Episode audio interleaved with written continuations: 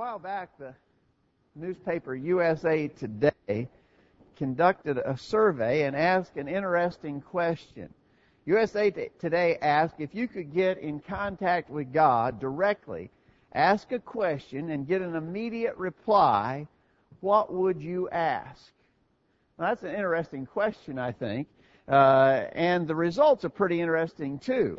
The results are what we want to review in our study this morning, what people would like to ask God. I think as we see, it's going to reveal something about people's basic thoughts on spiritual matters.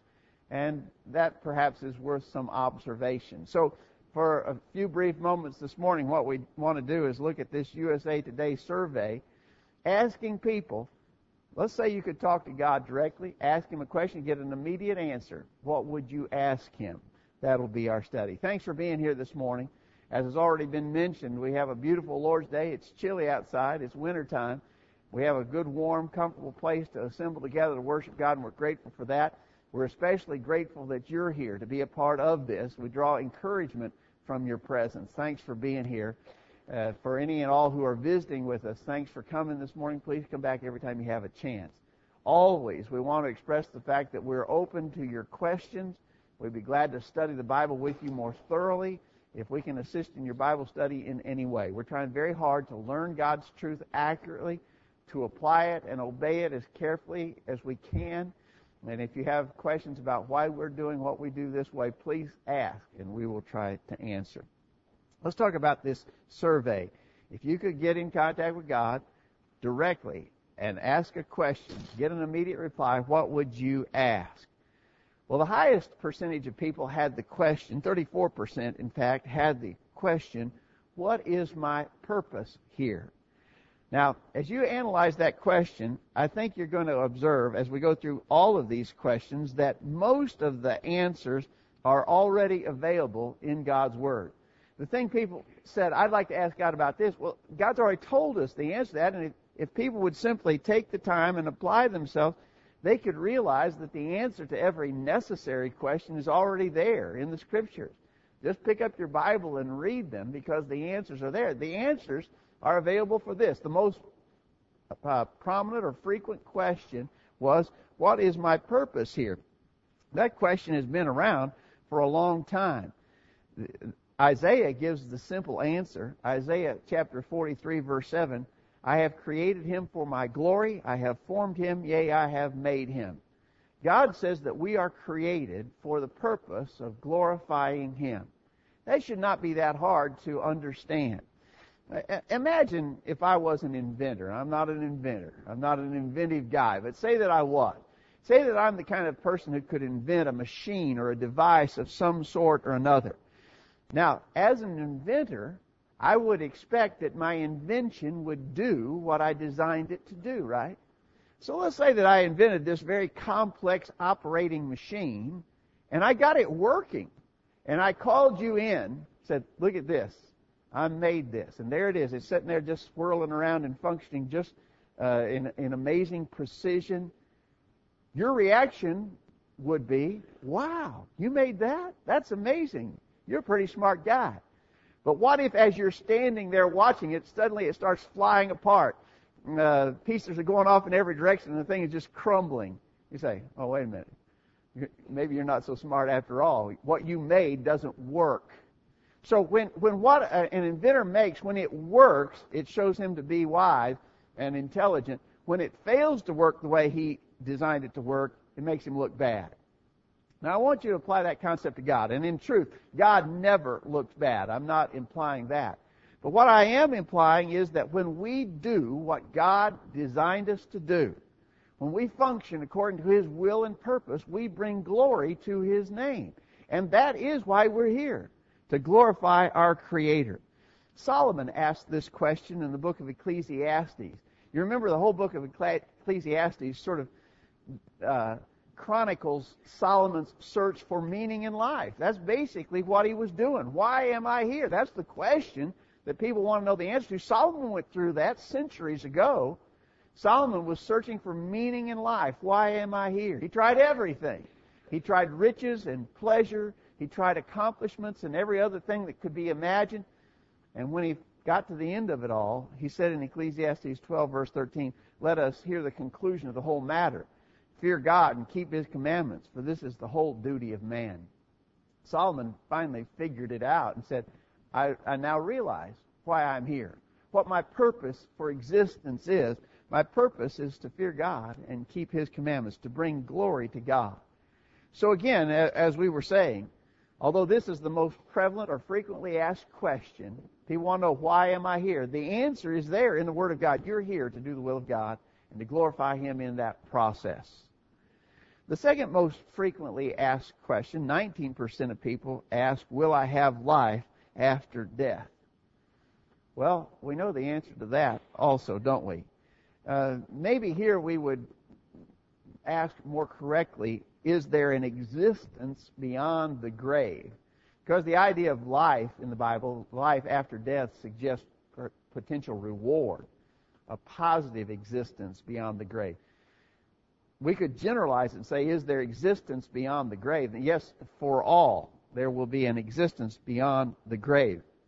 In the ancient book of Job, uh, Job asked the question, chapter 14, verse 14, if a man dies, shall he live again? And in the course of all the things that we've just recently studied in the book of Job, Job came to the conclusion that yes, there is an existence beyond the grave. In, in chapter 19, beginning verse 25, as for me, I know that my Redeemer lives. Even after my skin is destroyed, I shall see God, Job said. So Job understood, yes, a part of me will survive physical death and go on to exist beyond the grave. Now we've got to point out that this existence beyond the grave is not going to be what everyone wants. Not everybody's going to be pleased with where they are beyond physical death. Jesus talked in Matthew chapter 25 about our accountability and about our impending judgment before God. Matthew 25 beginning verse 31. When the Son of Man shall come in his glory and all the holy angels with him, then shall he sit upon the throne of his glory and before him shall be gathered all nations and he shall separate them one from another as a shepherd divideth his sheep from the goats, and he shall set the sheep on his right hand, but the goats on the left. And concerning those on the left, he says, These shall go away into everlasting punishment, but the righteous to life eternal. So the answer to the question is, uh, the, the question being asked, will I have life after death? If you want to make it more accurately, will there be an existence? Will I have an existence beyond the grave? The answer is yes. There's definitely something beyond the grave. There's either reward or punishment, but there's an ongoing existence. And that being the case, if I have any sense about me, what I need to be doing is preparing for that eventuality. It's coming. Let me make myself ready for what is beyond the grave. Almost one out of every five persons had that question. Will I have life after death? if they would simply open the Bible and read what God has already revealed? The answer to that is quite obvious. 16% of people ask the question, why do bad things happen? Certainly, we all would agree that there are a lot of bad things that go on in this world. Uh, to, to question why to want to know why bad things happen, and in particular, maybe why do bad things sometimes happen even to good people? That's a fairly normal question to ask. I believe there are answers to that question in the scriptures. Maybe we can't answer all or every circumstance, but we know some of the general answers as to why bad things happen. For instance, one of the answers we would give comes from the reading that Ricky read for us earlier from Genesis chapter 3. One of the reasons bad things happen is because we live in a world that has been affected by the results of sin. Satan was able to convince Eve and Adam to commit sin against God, and in the course of that, they brought all kinds of terrible consequences upon the earth, which we still suffer from. Notice here in this reading in Genesis chapter 3, beginning verse 17, God said to Adam, Because thou hast hearkened to the voice of thy wife, and hast eaten of the tree of which I commanded thee, saying, Thou shalt not eat of it, what are, they, what are the real consequences or results. Cursed is the ground for thy sake, and sorrow shalt thou eat of it all the days of thy life. Thorns also and thistles shall it bring forth to thee, and thou shalt eat of the herb of the field. In the sweat of thy face shalt thou eat bread till thou return to the ground, for out of it wast thou taken, for dust thou art, and to dust thou shalt return. So, bad things happen at least partially due to the fact that sin has entered this world. Before this happened, everything was ideal and perfect in the Garden of Eden. There wasn't anything wrong. There wasn't anything bad happening. All was good, according to the way God created things. Things started getting bad. Bad things started happening when Satan convinced Eve to commit that first sin. And so we could say part of the reason why bad things happen, even to us, is an ongoing consequence of sin being in the world. I think we could also answer this question, why do bad things happen? It, it sometimes bad things happen to people because uh, of other men's sins. In other words, I haven't done anything wrong, but sometimes other men choose to do things that impact my life, and I suffer a, a, a, a bad consequence based upon choices others have made. In Luke chapter 13, beginning verse 1, it says, There were present at that season some that told Jesus of the Galileans whose blood Pilate had mingled with their sacrifices. Now, Pilate had killed some of the Galileans. And they asked Jesus, and Jesus asked them rather, saying, Suppose ye that these Galileans were sinners above all Galileans because they suffered such things? I tell you, nay. Jesus said, These men didn't suffer for their own sins. They suffered for the sins of Pilate. They suffered for the sins, of the decisions that someone else made. And I believe that can still be the case with us, often is. Uh, it, it is not uncommon to read examples in the news. Effectively, every day you can read plenty of examples of innocent people who suffered because of what others chose to do sinfully. And so, again, bad things happen because people sin. Maybe not me, but someone else sins and I'm uh, impacted by their sin. But then finally, we could say, sometimes I suffer because I sin. Sometimes the, the bad things that happen to me are a direct result of the fact that I've made bad choices in my life. In 1 Peter chapter 4, beginning verse 15, Peter says, Let none of you suffer as a murderer, or as a thief, or as an evildoer, or as a busybody in other men's matter. Yet if any man suffer as a Christian, let him not be ashamed, but let him glorify God on this behalf. Uh, we often emphasize the last part of this passage but I want you to think about the first part for a minute. Let none of you suffer as a murderer or as a thief or as an evildoer or as a busybody in other men's matters. Do you, do you see what's implied in that statement? The implication is you could suffer. If you chose to commit murder, for instance, you could suffer for that. If you chose to be a thief or an evildoer or a busybody, you might suffer for that.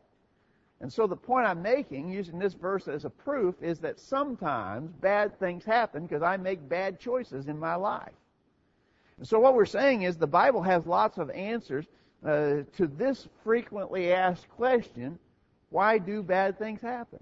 Now, again, I'm not suggesting that we could pinpoint an answer to every situation or give an explanation for all of the ills that exist in the world currently, but we know a lot of the reasons why.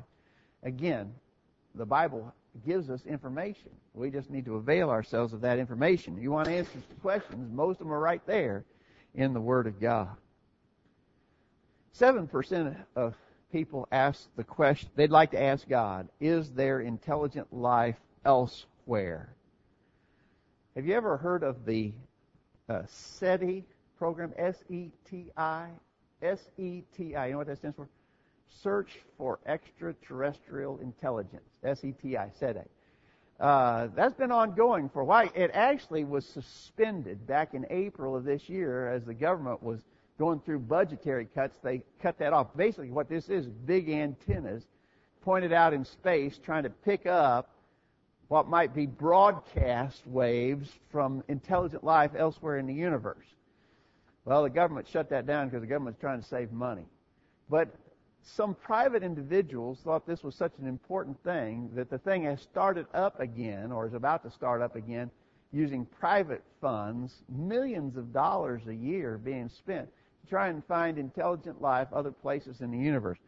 You know what I find interesting is that that the people behind this, for instance, one of the one of the principal instigators of this project, this SETI project, initially was Carl Sagan. Carl Sagan's dead now.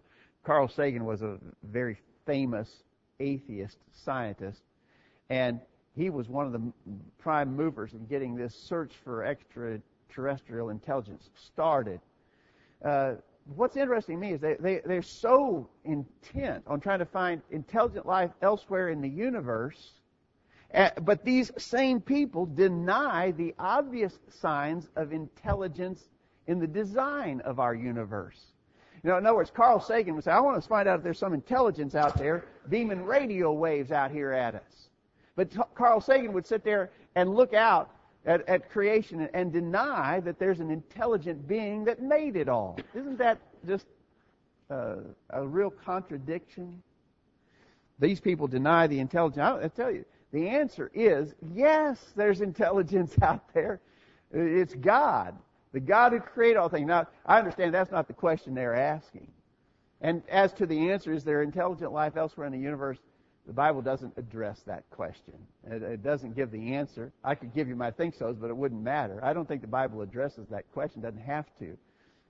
But the fact of the matter is, we need to honor the intelligence in the universe that is obvious, and that is its creator, God. In Psalm 19, verse 1, the psalmist said, The heavens declare the glory of God, and the firmament showeth his handiwork. And that is for sure the truth, isn't it? Look around, and it's just absolute foolishness to say there is no God. Certainly, we see the intelligence in the universe. 6% of people wanted to know exactly how long will I live. Now get this. This, these, this was a survey put out there by USA Today, the newspaper. And they, they said you, you can, if you could ask God, get in contact with him, ask him, and get an immediate response to your question. What questions would you ask? Well, we've tried to list them here in, in order of significance, but there were a number of people, about one out of 20, who want to know how long will I live? I don't know about that. Would you, would you really want to know how long you would live? In other words, would you like to know down to the day and hour that you would die how long you will live? I, I'm not sure I'd want to know that. That that almost be like being uh, um, on death row, wouldn't it? Knowing what day your execution is set for, and then just counting down the days and dreading it more as you got closer and closer to the actual moment of your death. I'm not sure that that'd be a very beneficial thing, and perhaps that is why God, in His wisdom, doesn't give us the answer to that. Now, God, in His wisdom, has told us that no matter how long you live, it's not going to be real long. You're not going to be here very long. For instance, in James chapter 4, beginning verse 13, Go to now, ye that say today or tomorrow, we will go into such a city and continue there a year and buy and sell and get gain. Whereas you know not what shall be on the morrow, for what is your life? It is even a vapor that appeareth for a little time and then vanishes away. The, the fact of the matter is, no matter how long we live, it's not going to be too long. We need to deal with that. And that being the case, since everything we are and have and our total existence is only temporary here on earth, then this should not be our priority. Our priority ought to be serving God because we're not going to be here for long. You know, if you knew exactly how long you would live, don't you think that most people, if they knew that, would delay obedience and they would get, engage in all kinds of sinful and self-destructive behavior. In other words, it would really hurt us. If we knew how long we were going to live, it would really be a hurtful thing. Again, I, I submit that that surely exposes the wisdom of God in not telling us exactly how long we will live. Instead of that, because of the way God has designed it, we don't know how long we'll be here. Therefore, we want to be constantly preparing ourselves for death and judgment. And in the process of that, our lives are enriched. Our lives are made better here and now as we prepare ourselves for the, for the time of our death and eventual judgment. So however long we live, if we live for God, then we are better off. So a number of people wanted to know this answer. And now here's one where I think the Bible does not give us the answer. Certainly doesn't give us the answer as to exactly how long each person will live. It does tell us our life here is only brief. But these are the questions people wanted to ask. Top five questions people wanted to ask God. What's my purpose here? Answer given in the Bible. Will I have life after death? Answer given in the Bible. Why do bad things happen? Good information, plenty of information, significant answers to that question are in the Bible. Is there intelligent life elsewhere in the Bible, or elsewhere in the universe? Is there intelligent life elsewhere? If you're talking about in the physical universe, I don't think the Bible answers that question, but there's certainly intelligence out there, and that intelligence is God, our Creator. It does not answer, how long will I live? Finally, let me go back to one more point. 12% of people, when they were given this question, when the survey was asked, if you could talk to God directly and get an immediate answer, what question would you ask? 12% of people had no idea what they would ask. Does that tell you something? Uh, I think this is pretty amazing and likely says something about uh, the shallowness of our society. Uh, first of all, as we've already pointed out, they, they don't know uh, the answers that are already available in the Word of God. Uh, most of the answers are there. But what's so startling is that there are a number of people so out of touch with their spiritual side that they don't have enough sense even to ask a reasonable question. Isn't that something? I to tell you, I think most of us, if we had an opportunity for a sit-down interview with God, we'd we'd have a, list of questions as long as your arm that we'd like to ask. Right? That that's a good thing. That's good that we're inquisitive about spiritual things. But there's 12% of the people in our society who don't even have enough connection with spiritual things to know what would be a good question to ask God. Is that shocking? I think that's pretty amazing. Anyway, we know that we're not going to have that opportunity to interview God in this lifetime at least, but we don't have to because God has already told us everything that we need to know in His Word. And if we will accept the truths of His Word, then we have the absolute promise that we will have a better life now, we'll be enriched, and our lives will be improved. Things will be better for us now, and we have the great hope of heaven and eternity, a perfect existence with God forevermore. Are you ready to participate in that? If you're not a Christian yet, we would urge you to make that decision without delay.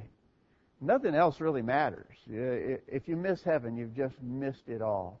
And so if you've not prepared yourself by obeying the simple gospel of Jesus Christ, we beg you to do that this morning. Upon hearing, believe, then repent of your sins and confess your faith in Jesus. Be baptized for the remission of sins. We're ready to assist you in your obedience. Let us know how we can help.